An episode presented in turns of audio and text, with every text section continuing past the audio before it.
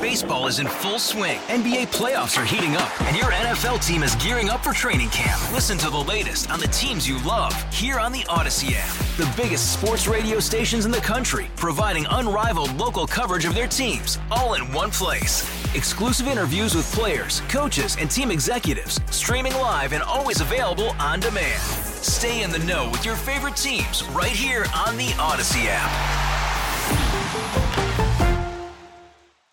Chris and Amy show on KMOX. It is time to go to the Cuivre River Electric guest line today because there's been um, a lot of developments as it pertains to Russia and Ukraine and even some uh, domestic things uh, concerning Russia, but we'll get to that in the next segment. But right now, we're going to take some time to visit with Ellen Carnaghan, who is a St. Louis University professor of political science, who joins us now on KMOX. Ellen, we appreciate your time today. Thank you for visiting with us. Glad to be here. Wanted to focus on the death of Alexei Navalny with you, the uh, development that happened just a few days ago, that it almost felt like it was inevitable after he went back to Russia after escaping uh, many years ago. He decides to go back. He's been in prison. Um, eh, the situation there with him and the fact that he is now dead and everybody suspects that Vladimir Putin had everything to do with his death. What does this mean, greater picture, for the politics of that region and ultimately the United States? Okay, well, I think one thing to keep in mind is that the opposition, um, the anti Putin opposition in Russia, which of course would include Navalny, was in very restricted situation prior to Navalny's death. Uh, that is to say, it was almost impossible to say anything um, publicly that would criticize Putin or especially the war in Ukraine. Um, most prominent opposition leaders were either in prison, like Navalny, or in exile. Um, many people, not at all prominent, had also decided that they weren't safe to stay in the country and had left the country. So the the opposition prior to Navalny's death was in a very restricted state, and it remains in that state today. So, in in some ways, his death doesn't doesn't make it worse um, because it had been in such a poor shape beforehand. Would there have been a real political? Ch- Let's say he wasn't in prison for any reason, and and Putin didn't. I mean, he very quite literally uh, imprisoned a political opponent. It, let's say that had not happened. Would he had a real opportunity to defeat Putin in an election? Um, well, that, there's two questions involved in that question you just asked. One was, would he be able to run? Yeah. Uh, and the second question is, would he be able to win? Um, I think it's fairly clear he would not be able to run any candidate that Putin see, sees as an actual threat um, n- never manages to get on the ballot, and usually the the the reason is that the election commission says that some of the signatures that uh, were on the petition to get the person on the ballot are invalid, and the election commission can pretty much do that at will. Um, so that it's highly unlikely that he ever would have been able to run um, in a presidential election. Had he been able to run in a presidential election, it's not at all clear that he would have won. Um, that that is to say, he is perhaps the best known um, opposition figure, but he is not university universally loved within Russia, and part of that is because of the Putin regime's control of the press, so that what a lot of people know about Navalny is what Putin chooses for them to know, and it's not at all flattering.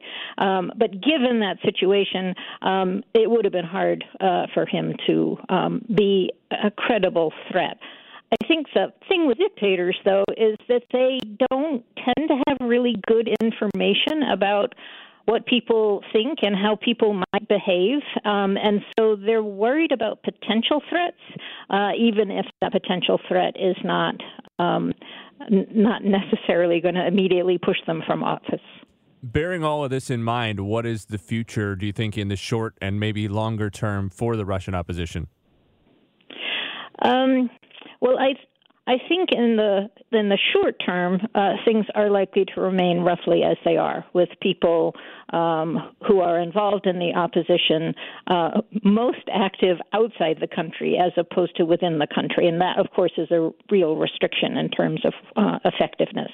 Um, Navalny's wife, uh, Yulia, um, has announced that she's going to take over leadership of his organization, um, and she strikes me as a really competent woman, um, and I think she has, uh, at this moment in time, but probably going forward as well, a, a fair amount of sympathy from the population, um, and uh, so uh, there, there's some potential there, uh, but that doesn't change the overall situation that there's not much pol- an opposition politician can do from outside Russia, and if uh, they return to Russia, they tend to end up in prison we have seen over the last several months, and I think we could all see this coming, the difficulty in getting more funding to Ukraine in their effort to drive Russia out of their country following the invasion.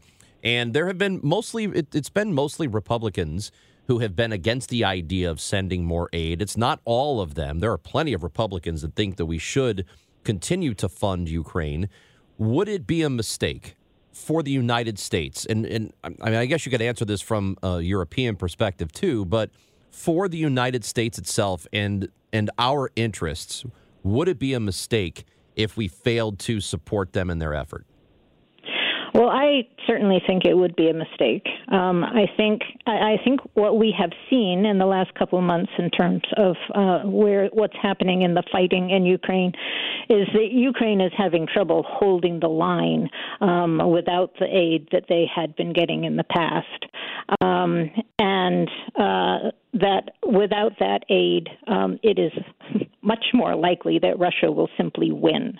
Um, and if Russia wins in Ukraine, um, I see no reason why Putin wouldn't want to move on to other countries. Um, and probably the first of those might be Moldova, which is not a NATO member. Uh, but after that, we start getting into um, NATO members. If Putin attacks a NATO member, the United States is obligated uh, by the tr- terms of the NATO treaty to defend that person. Uh, I think we'd be much better off fighting this war in Ukraine than in Poland. Ellen Carnaghan, St. Louis University professor of political science. We appreciate your time. Great information again. Thank you for talking with us. Thank you very much. That is Ellen Carnaghan visiting with us on the Cuivre River Electric guest line. We have uh, more Russian related news uh, to bring to you, or a story that's happening now, but more so as it pertains to domestic issues. And we'll discuss that with Scott MacFarlane from CBS News. A correspondent is with us when we come back on the Chris and Amy show on KMOX. Baseball is in full swing. NBA playoffs are heating up, and your NFL team is gearing up for training camp. Listen to the latest on the teams you love here on the Audacy app. The biggest sports radio stations in the country, providing unrivaled local coverage of their teams, all in one place. Exclusive interviews with players, coaches, and team executives, streaming live and always available on demand. Stay in the know with your favorite teams right here on the Audacy app.